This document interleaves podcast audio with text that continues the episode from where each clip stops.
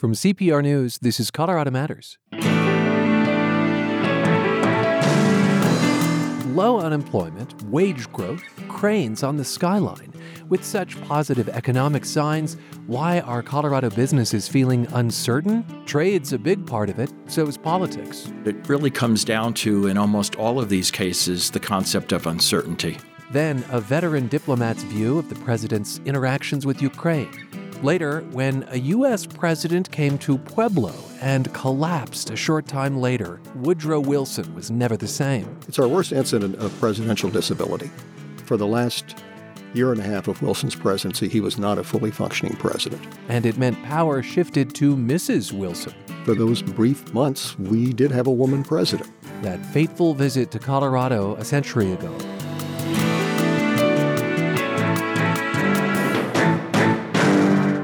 This is Colorado Matters from CPR News. I'm Ryan Warner. Think of it as a mood ring for the economy. And the mood isn't great. A confidence index shows Colorado business leaders are pessimistic for the first time since the end of the Great Recession. What does this mean for workers, consumers? Business economist Richard Wobbekind helps put the index together at CU's Leeds School of Business. He joins us from Boulder, and welcome back to the program. Thanks for having me on. Just how pessimistic are business leaders in the state? Well, the index is neutral at 50, and the uh, index dropped to 47, so a little bit below neutral, a little bit pessimistic, not not horribly so, but kind of surprising being below 50 given all of the conditions we see in the state. Okay, so this surprises you, and that has something to do with contrasting Colorado's economy, which has a lot of strong signs, and perhaps the national one, huh? Correct. When we look at the national economy, we see a little bit more pessimism. We uh, have seen business investment decline during this year, and we've seen a lot of consternation in terms of the manufacturing sector in particular. The national manufacturing index dropped below 50, and the outlook on international trade dropped all the way down to 40. So they're really showing a fair degree of pessimism for the coming year even though Colorado may have stronger indicators, huh? Colorado has much stronger indicators. We continue to have a low unemployment rate. Our employment growth is very strong year over year. Our income growth is strong year over year. And our, even our GDP growth is strong year over year. We're pretty much a top 10 state for all of those indicators. So we don't see the state slipping into any sort of a recession, but we do see it slowing down, sort of in sync with the national economy. Okay, well, that uh, of course makes me wonder if you anticipate a national recession. We're not forecasting a national recession. We're forecasting growth of GDP next year to be closer to 1% than 2%, so uh, definitely a slowdown. But the you know sort of thumbnail version of a recession, two quarters of negative growth, we just don't see that on the horizon. How much of this has to do with trade and fears around trade wars? So, for our index, the largest uh, issue raised by the respondents was the trade issue. Interesting to some extent because Colorado is not a huge trade state. We do have international trade and clearly agriculture and manufacturing and in services, but we don't depend as much on international trade as some other major states do. The index from the Institute for Supply Management showed very slow trade and export growth nationally, the number was down near 40. So it does appear the national pessimism by business is being driven by the trade issue. What were other factors? Well, other factors in, in our Colorado survey related to national political climate, but it really comes down to, in almost all of these cases, the concept of uncertainty. Do you mean political uncertainty uh, in the face of perhaps impeachment? Uh, given that there is a presidential election on the horizon. So, our survey was conducted before the impeachment proceedings began, but we do think uh, and have heard many times in, in past surveys and from business leaders anecdotally that the uh, lack of agreement between the parties and the whole national political scene in terms of the presidential election is really giving them some pause for concern. You mentioned business investments. What does that mean that businesses are less likely to invest in? It's machinery, it's software, it's buildings, and it's something that's going to help the productivity of their company and of the economy in the year ahead. So, right now, they're not making those capital expenditures at the same rate. Does that also mean investment in people? In other words, could we expect to see less hiring? So the national n- numbers are indicating that our Colorado numbers in our index are also slightly below 50, but not dramatically below 50. But in the tight labor market we're in, I think that's probably less of a concern.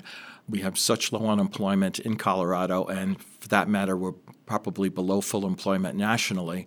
So when you put those pieces together, uh, the hiring number is less concerning, frankly, than the capital expenditure number. Do you ever have fears as an economist of a self fulfilling prophecy? Well, believe me, I have concern about the self fulfilling prophecy. Anytime you release something like this or you're talking about an economic slowdown that's you know six months or a year out you wonder if you are in fact influencing the economic slowdown. Just to wrap up i guess what i'm hearing you say is that business is a bit tentative right now. They want to make sure that they have a cushion as opposed to making big investments to weather a potential storm do you think that's right that's absolutely correct. We got caught a little bit by surprise in the 2008 downturn, obviously. A lot of businesses were going great guns, and then all of a sudden we had a rapid change in the economy, and they were held with a lot of excess inventory and really caught short in terms of finances. And a lot of these companies right now are saying maybe we're just going to take a little bit of a wait and see. Uh, we're not going to cut back in terms of our production right now, but we're not going to plan for additional growth at a, a rapid rate. Richard, thank you. My pleasure. CU business economist Richard Wobbekind on the Leeds Business Confidence Index, which has fallen into pessimistic territory for the first time since 2011. With Donald Trump as president, norms are often flouted. His supporters say they like that, but it's now led to an impeachment investigation. For some perspective on how President Trump has bucked diplomatic norms, including the Ukraine call, retired Ambassador Christopher Hill is here. He's former Dean of International Studies at the University of Denver. He previously served as ambassador to four countries, including Iraq and Korea, under presidents of both parties. These days, he personally supports Democratic presidential candidate Joe Biden. And, Ambassador, welcome back to the program. Thank you very much. When you read the reconstructed transcript of that call between President Trump and Ukraine's president, what struck you as a longtime diplomat? Well, I think what struck me, and this goes back really to the um, breakup of the Soviet Union, the fact that Ukraine became an independent country, was the importance that the United States attached to Ukraine's independence. And the reason was that without Ukraine, Russia is just Russia. But if Russia has this kind of symbiotic relationship with Ukraine, Russia becomes again the Soviet Union. So this is a big deal for American foreign policy, and not just for Democrats or for Republicans, but for everybody, and for keeping this consensus that Ukraine's success is very important. So in listening to that transcript, I realized there was nothing about Ukraine's success, and it was all about the U.S. political uh, U.S. political issues and the president's effort to find some things on on Biden. Uh, you're helping us understand what you think um, are the larger forces behind the Ukraine issue, and that is that uh, President Putin, I imagine, in Russia would see uh, the addition of Ukraine as a, a, major success and a rebuilding of something that he sort of pines for? Well, I think to understand it, we're talking a thousand years of Russian history where many Russians believe that there's really no such thing as Ukraine. It's simply a part of Mother Russia. It's a complex uh, relationship, but uh, it's been very important for the U.S. to have this independent Ukraine that is not uh, beholden to this to Russia, and it's been very important to Putin to keep them together. So, in this sense, it surprises you that there wasn't more focus in the call on that dynamic. Uh, what else surprised you? well, first of all, there was no focus on that dynamic. And secondly, I think the president has this view that somehow Russia did not interfere in the U.S. election, but somehow Ukraine, which, by the way, is not a particularly powerful or adroit country in the world, it has a lot of problems, that somehow Ukraine, in fact, interfered by trying to help Hillary Clinton. This is one of his canards that he has. And so, but this is clearly uh, kind of evolved, and now he sees somehow uh, fertile ground for complaining about or for accusing uh, what he believes to be or who he believes to be his next opponent, and that is Joe Biden. Uh, did it surprise you that Joe Biden came up in this call? Uh, you know, we've seen the president kind of enlist any and everybody that he could on the issue of uh, his political future, and certainly the question of how he treats his departments in the in Washington. Whether in this time it was the State Department, it's been the Justice Department, it's been the FBI, it's been the CIA. So I think he kind of marshals all these accoutrements of of power, and to a certain extent is personalizing them. And this is a real bad um, bad news, frankly, for our own institutions. I worked in the State Department for 30, 33 years. I certainly know the people involved in this, and they've been involved in this as part of long-standing U.S. foreign policy, and they have never been involved in this as part of the president's politics.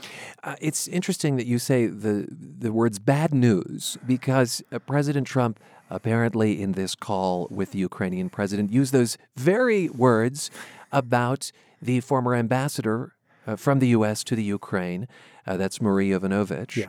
Uh, and uh, I wonder what you make of a president on a call to a foreign leader besmirching a diplomat. Yeah. You, well, you, you, you, have walked in these shoes. I, I, I, sure have. You're, you're out there in a country, there's an election going on in that country. You continue to have normal business with the government, but the opposition may be claiming that you're closer to the government than you are to the insurgent opposition that is hoping to win the election. They win the election and they turn around and say, Look, you, ambassador, uh, you, you had your embassy supporting the existing government, and that was somehow unfair.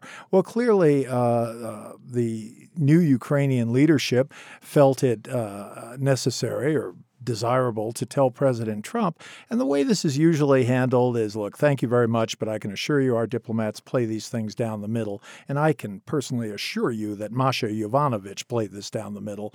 And so they go after, uh, so he goes after Masha, and the, the president says, okay, we'll, we'll do something about her. Then the, the issue comes up did Pompeo withdraw her in order to protect her from the wrath of this president? Did he withdraw her in order to uh, complete the task the president laid out.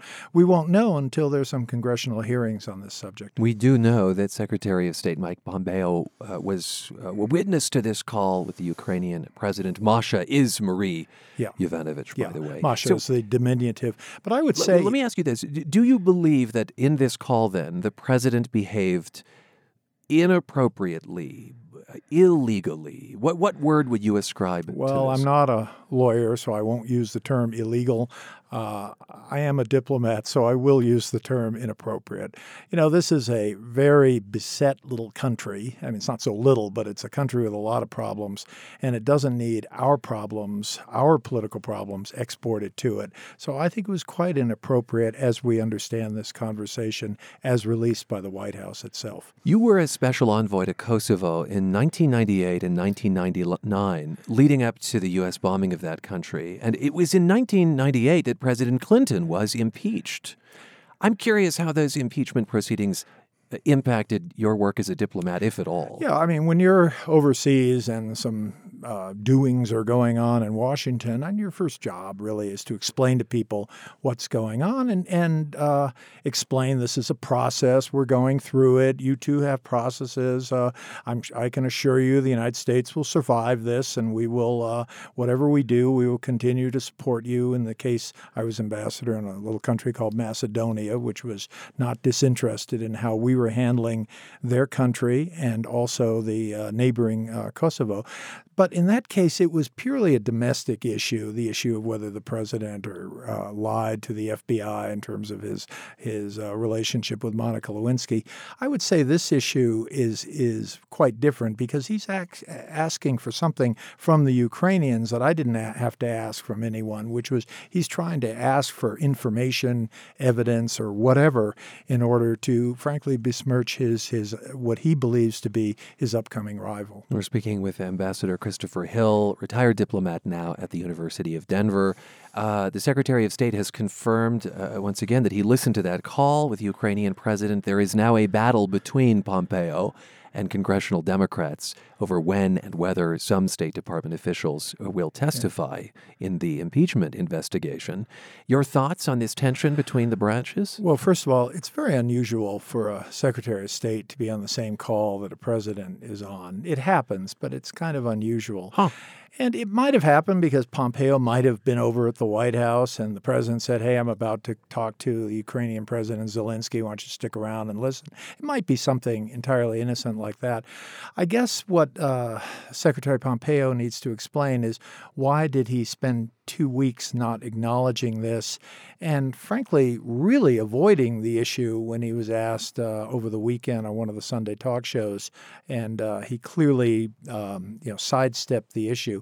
So I think it's kind of opened him up to some criticism especially as he's been very tough on the on the congressional uh, inquiry and suggesting that he does not want to as he put it subject the men and women of the State Department to what he felt was harassment. Of course many people people remember his role in the Benghazi hearing, which when he was quite willing to summon any and all uh, representatives from the State Department to come up and explain what happened in Benghazi. So I think he's going to have to get himself out of a kind of difficult situation right now. Very briefly, we have uh, just about a minute. We mentioned that you've endorsed former Vice President Joe Biden uh, you held a fundraiser for him just last weekend. This is in your personal capacity, not associated with DU. Correct. You know, one of the things President Trump wanted President Zelensky to do was investigate the activities of Biden's son Hunter in Ukraine for possible wrongdoing. No evidence of such.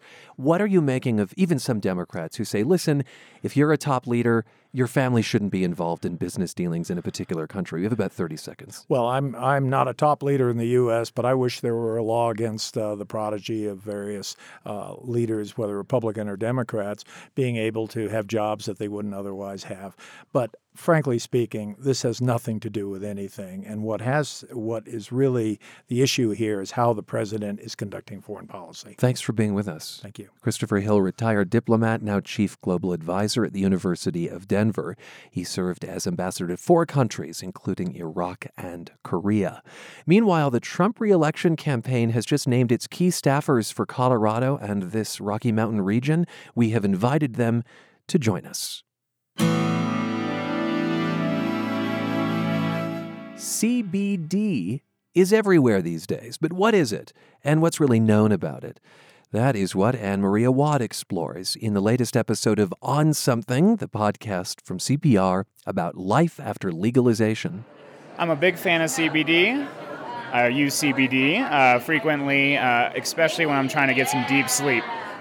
There are people who I've known in my life, like my piano teacher, who are now rallying in Texas for this usage because of the medical, like the medicinal use. By now, I'm sure we're not breaking the news that CBD is everywhere. It's the new kale, it's the new superfood, it's whatever you want to call it. Here in Denver, between talks at a TEDx event we were attending, we asked a bunch of folks to share their thoughts on CBD with us. And perhaps not surprisingly, nearly everyone we asked had something to say. I mean, I I know that it has like healing properties, but I'm not like all up on all the data. Oh yeah, I saw it in Walgreens, looking next to the cough syrup I was going to get for my kids. Uh, some of my kids were sick, and it was just right next to them, and I was like, CBD. Thought this was a dispensary thing, but I guess it's everywhere. So, what is this stuff? And how did it start showing up everywhere? How did something that is made from cannabis, which is still illegal in many states, become part of a never ending national wellness industry spin cycle? How can something that has such promising research behind it as a medicine be the same stuff that Gwyneth Paltrow is trying to sell in her Goop newsletter, along with yoni eggs and moon juice. This is On Something stories about life after legalization. I'm Anne Marie Awad. On this podcast, we talk about people's relationships with weed.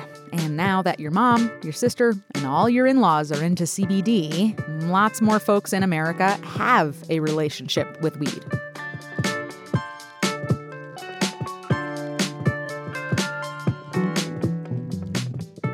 CBD is one of those examples of the way that pot just captures our imagination. I think the second that we came up with the idea for a podcast about legalization, people started telling us immediately that we needed to be talking about CBD. And so we got to talking with Martin Lee, one of the founders of Project CBD in California.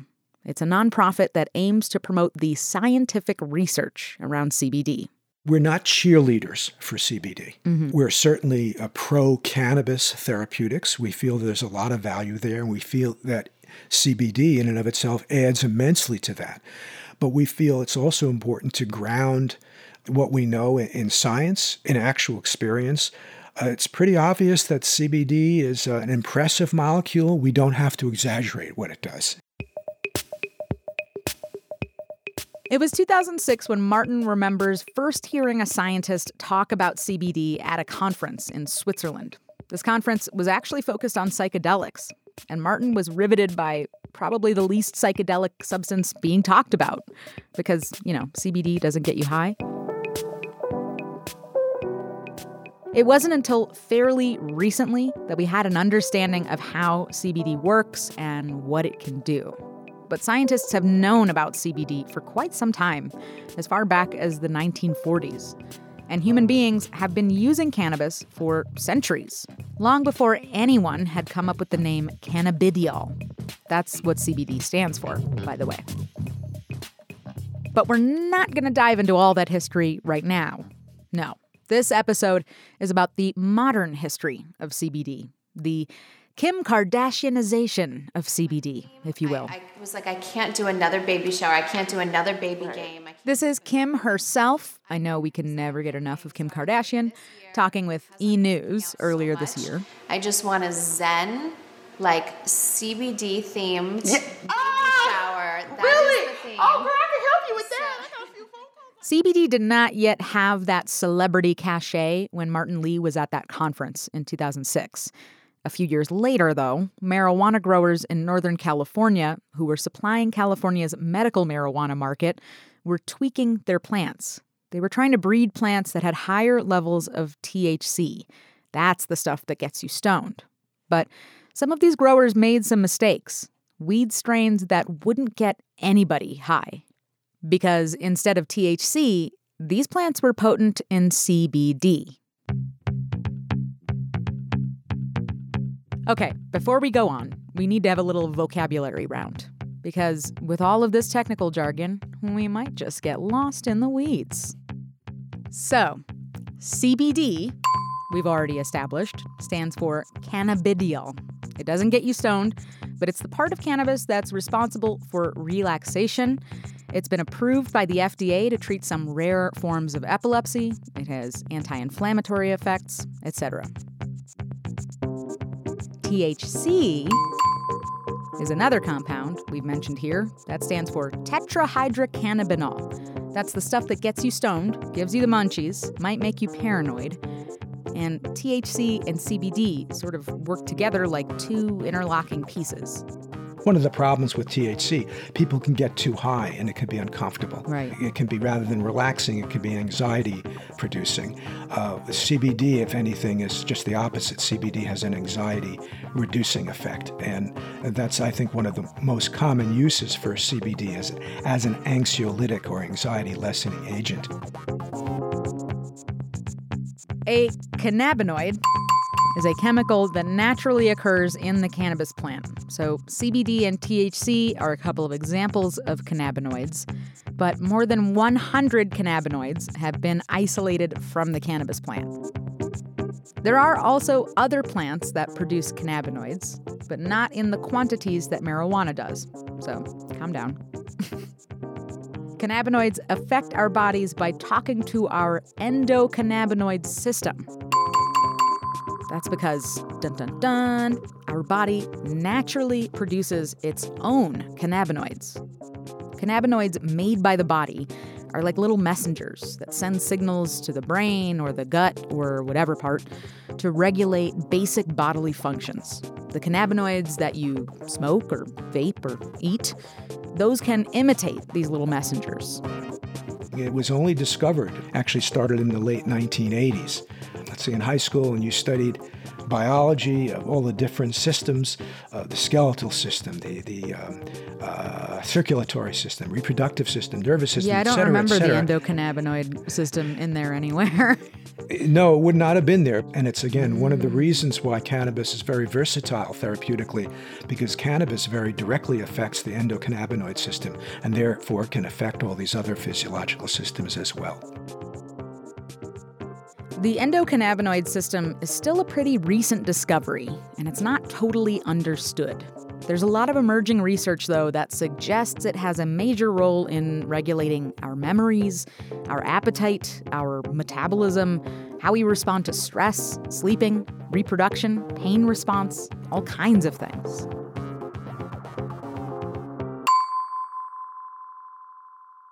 All right, so now that we all know our terms, let's move on. In the eyes of the world, the medical marijuana movement was at its core still about people getting high. That's because up until then, THC was the name of the game. But Martin thought the new research on CBD would force people to reevaluate everything they thought about marijuana. This, this was the stuff that could be medicine. This was the stuff that could challenge marijuana's status as a Schedule 1 drug. In other words, CBD could change everything. Can you remember a turning point when all of a sudden CBD was just everywhere? I think there were a couple of key tipping points. One was in the summer of 2013 when CNN did the special with Sanjay Gupta. People are lighting up all over the country. They call it the Green Rush. The show, simply called Weed, was an hour long special in which Dr. Sanjay Gupta put medical marijuana under a microscope. And yes, while this special featured the predictable B roll of lots of pot plants and people puffing away on glass pipes and stuff like that, Gupta actually spent most of his time focused on the family of Charlotte Figi in Colorado Springs. What would you do if this were your child? Charlotte Figi had an extreme form of epilepsy. Her body was so frail that any seizure could kill her.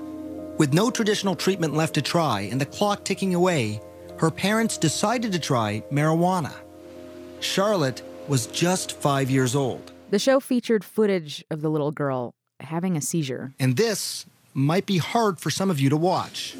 It's okay, baby. She had hundreds of seizures weekly as a result of a rare type of epilepsy called Dravet syndrome. Charlotte's epilepsy was so severe that all of the normal treatments didn't help. Her mom took her to see a Harvard trained physician in Denver who wrote her a prescription for cannabis high in CBD. And at the time, CBD was still relatively under the radar. And this doctor was an outlier for his willingness not only to prescribe it, but to prescribe it to a child. After jumping through lots of hoops, Charlotte's mom obtained a liquid solution of CBD with little to no THC in it. I measured it with a syringe and squirted it under her tongue. It was exciting and very nerve wracking. Holding Charlotte in her arms, Paige waited. An hour ticked by, and then another, and then another. She didn't have a seizure that day. And then she didn't have a seizure that night. Did you sit there and yeah. To see that kind of transformation is very, very powerful. It, it, you know, real tearjerker. But I think when people saw that on national television, international television, you know, there's two things that came through really powerfully. You remember, you know, we had grown up learning that uh, marijuana was the assassin of youth. Mhm. And here we have a situation where we're seeing certain kind of marijuana, the CBD rich marijuana, was saving the lives of children. And not only that, it was doing it in a way that they weren't getting intoxicated. The kids were getting high. And that was just mind blowing to, to people in the United States. It was really an eye opener. Charlotte's family, with a big assist from CNN, had kicked the door open. They had gotten help from the Stanley Brothers, a cannabis company that started making the liquid solution of CBD that Charlotte needed. And after the CNN special, the Stanley Brothers saw a huge spike in demand. Their CBD was made from a weed strain that used to be called Hippie's Disappointment. But after they met Charlotte, they renamed it Charlotte's Web. After the documentary aired, you started to hear a lot more about self described medical marijuana refugees.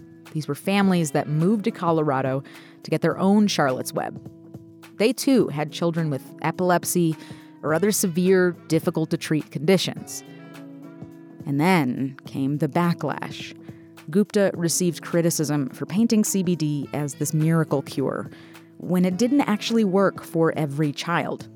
If you take nothing else away from this episode, take this. The link between CBD and epilepsy is the only concrete proof that we have of CBD's effectiveness as a treatment for any medical condition. All of those other kids who came to Colorado in search of a CBD miracle cure, they got mixed results. But by then, other cannabis companies had seen an opportunity. So CBD products started showing up in dispensaries all over. And not just in Colorado either. Now, here's another big watershed moment in 2018. Well, the latest farm bill legalized industrial hemp as a crop plant, sparking interest for a number of producers looking to capitalize on the new commodity. That explosion of CBD that you've noticed recently, you can thank the 2018 Farm Bill. Hemp is a type of cannabis with very low THC levels and much higher CBD levels. It's a plant that can be used to make everything from paper to fabric to insulation to fuel to food. And it was illegal in America for as long as marijuana has been illegal. But last year, it was legalized, which meant that certain types of CBD extract, which had very low levels of THC, are now legal too. That meant that anyone could get in on this thing, not just cannabis companies in legal states. CBD was now fair game for vitamin manufacturers, cosmetics companies, and wellness brands. I think that there's a lot of value in, in being open minded with respect to CBD rich cannabis, but that doesn't mean one should be sort of taken in by all the marketing hoopla. I, I think we're at a kind of a transition phase here where we're, we're just now, as a culture, welcoming back CBD rich cannabis, this traditional herb, into the pharmacopoeia, into the pantheon of medicinal herbs. Into Kim Kardashian's baby shower. Which I was not invited to, and I feel personally insulted. How unfair. If, if, uh, uh, we've done so much for CBD, at least they could have invited us. But anyway, we'll give them a pass this one time. All right, ha ha at the Kim Kardashian jokes, but she has major cultural clout. If she's talking about it, there are already lots of companies out there trying to make money off of it. Culturally speaking, CBD's seemingly magical healing powers have been fully co opted by the wellness industry. It started to occupy this friendly millennial pink corner of our lives as a healing balm for everything from aches and pains to anxiety. And Martin says the CBD explosion is about filling a certain void. We're in a situation in the United States where there's a, a lot of dissatisfaction with the healthcare system. People feel it's broken, it's too expensive. The, the, medical insurance is almost like a joke in the United States compared to other countries. So there's a deep dissatisfaction with the way things are in terms of conventional medicine in the United States. Right. And, and it's out of that satisfaction, I think, comes a longing for non pharmaceutical approaches to healing, approaches that are gentle, uh, that don't come with a lot of harsh side effects as pharmaceuticals tend to, to bring. So you might say that the moment was very, very ripe for, for something like the CBD mm-hmm. phenomenon. But if you think we've reached peak CBD already, you'd be wrong, according to Martin. He says we haven't even begun to realize its potential. CBD comes from cannabis, which creates big roadblocks when it comes to research. Even in legal states, the federal government restricts cannabis research because cannabis is still a Schedule 1 drug. So, when it comes to CBD, a substance with lots of interest, surrounded by lots of questions, it's easy to feel like all you've got to go on is anecdotal evidence. When people are saying time and again, oh my God, this really helped the nausea I was experiencing after chemotherapy, like nothing else did. And you hear this time and time again. You hear it from uh, patients, from doctors. That, that's meaningful. Mm-hmm. One shouldn't poo poo anecdotal evidence just because it's anecdotal. One should understand that that has a certain kind of value that's not the same as uh, the randomized double blind gold standard right. experimentation.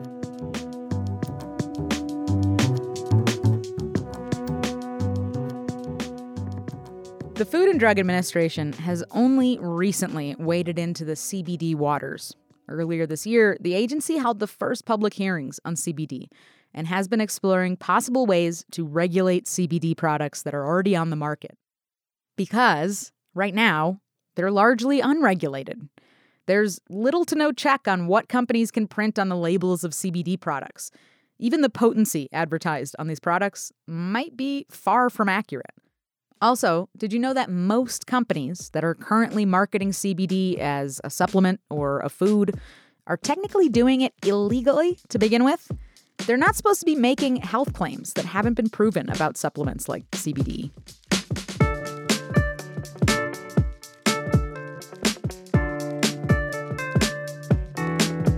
Anne Marie Awad, and an excerpt of the latest episode of On Something, CPR's podcast about life after legalization. A warning with so many unknowns about CBD, check with your doctor before taking it, especially if you're on other medication.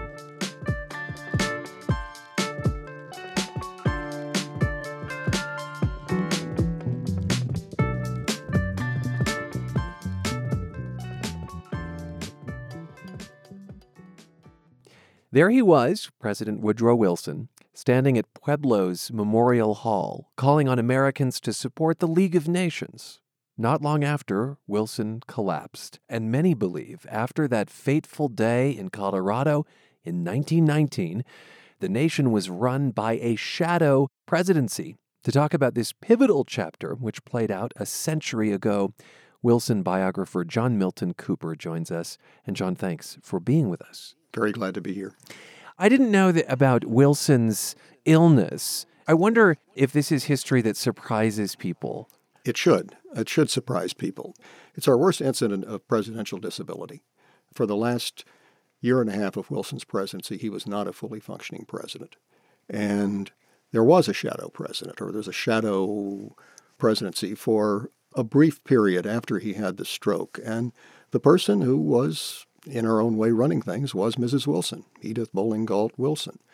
And in a, one way, you could say that for those brief months, we did have a woman president. Now, she always insisted that she never usurped anything, she never took any decisions on her own.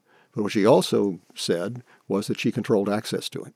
I think one thing we've learned over the over the generations is that he or she who controls access to the president to some extent is president. So yeah, I think you could say uh, she was a shadow president. Wow.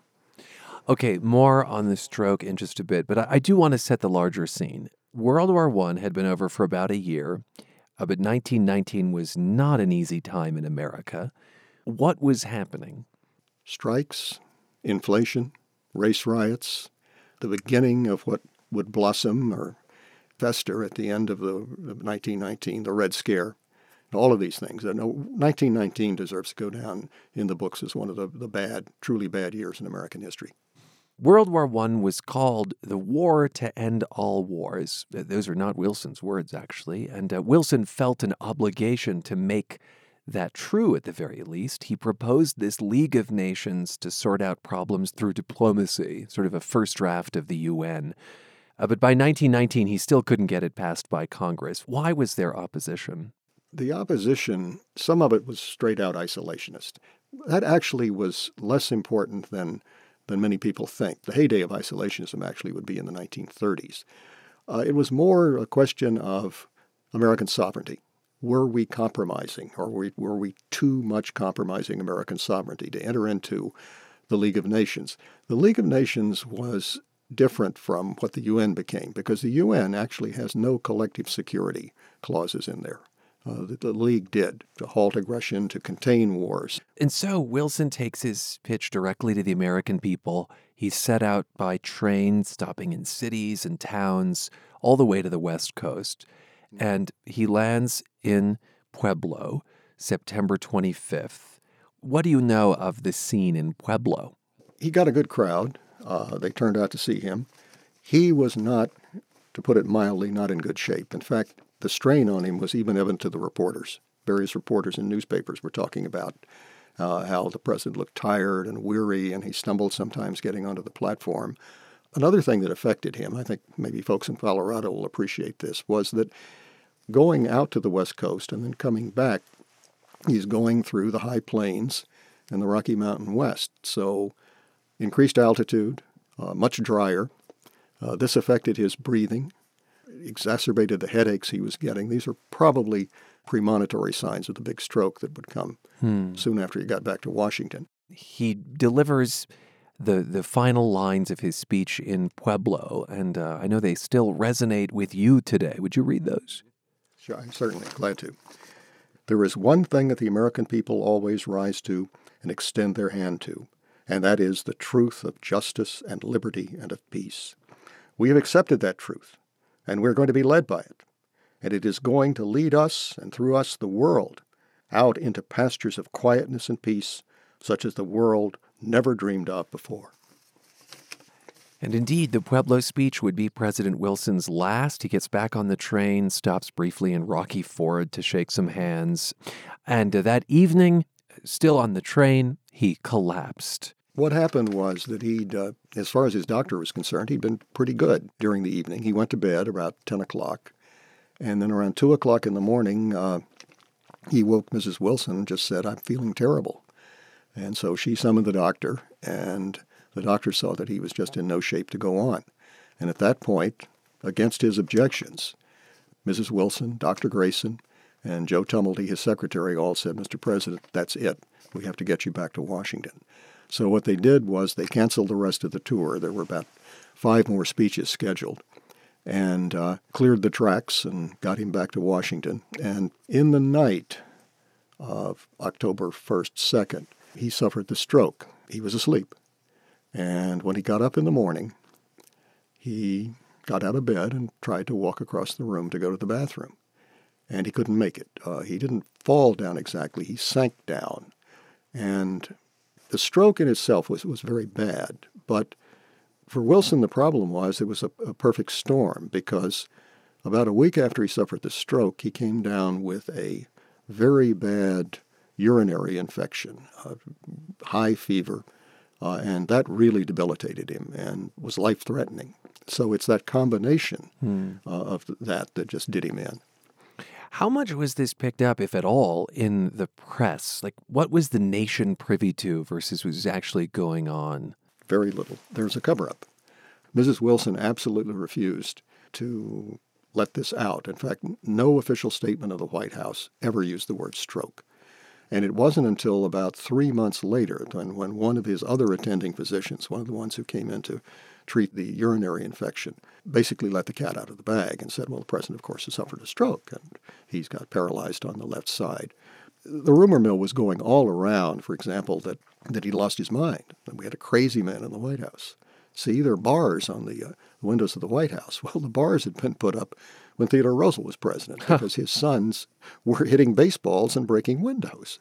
So some senators decided, let's find out. And they cooked up a pretext of something diplomatic involving Mexico and sent two senators. The people in the press called it the smelling committee because they're going to smell him out. Hmm.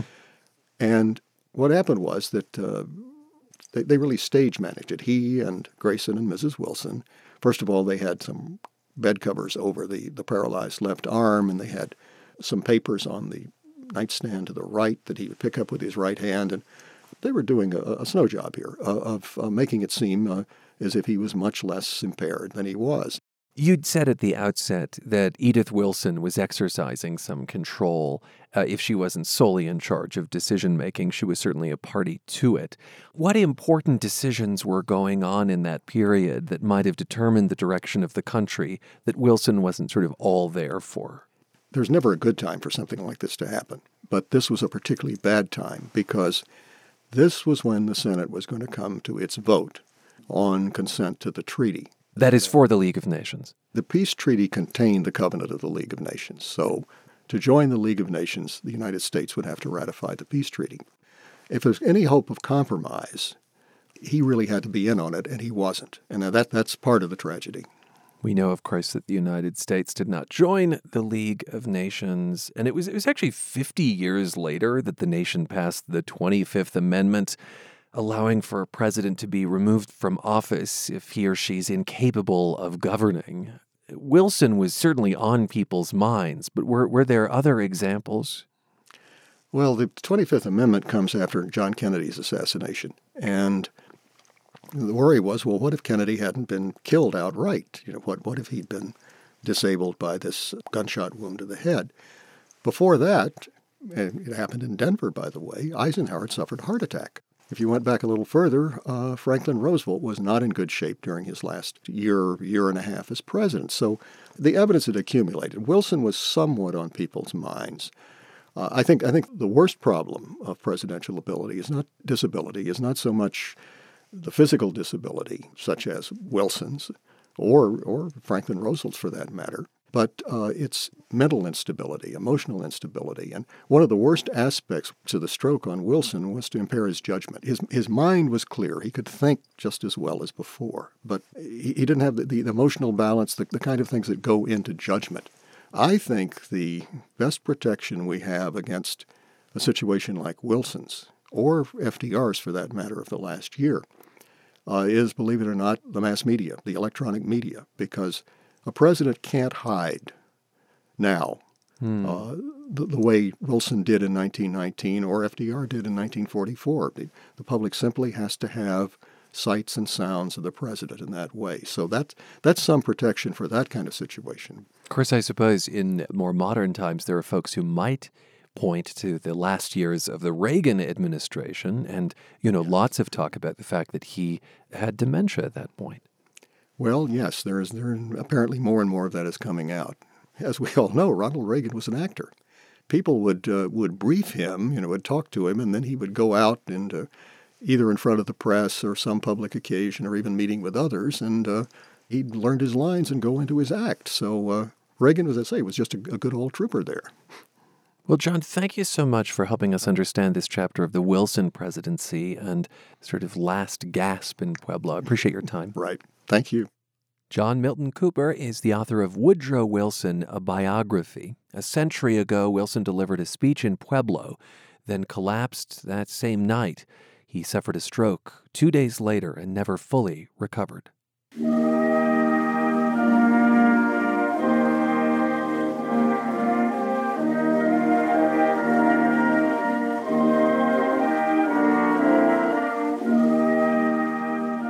That's Colorado Matters for today. You can follow me at CPR Warner on Twitter. The show is at Colorado Matters. Thanks for spending time with us. This is CPR News.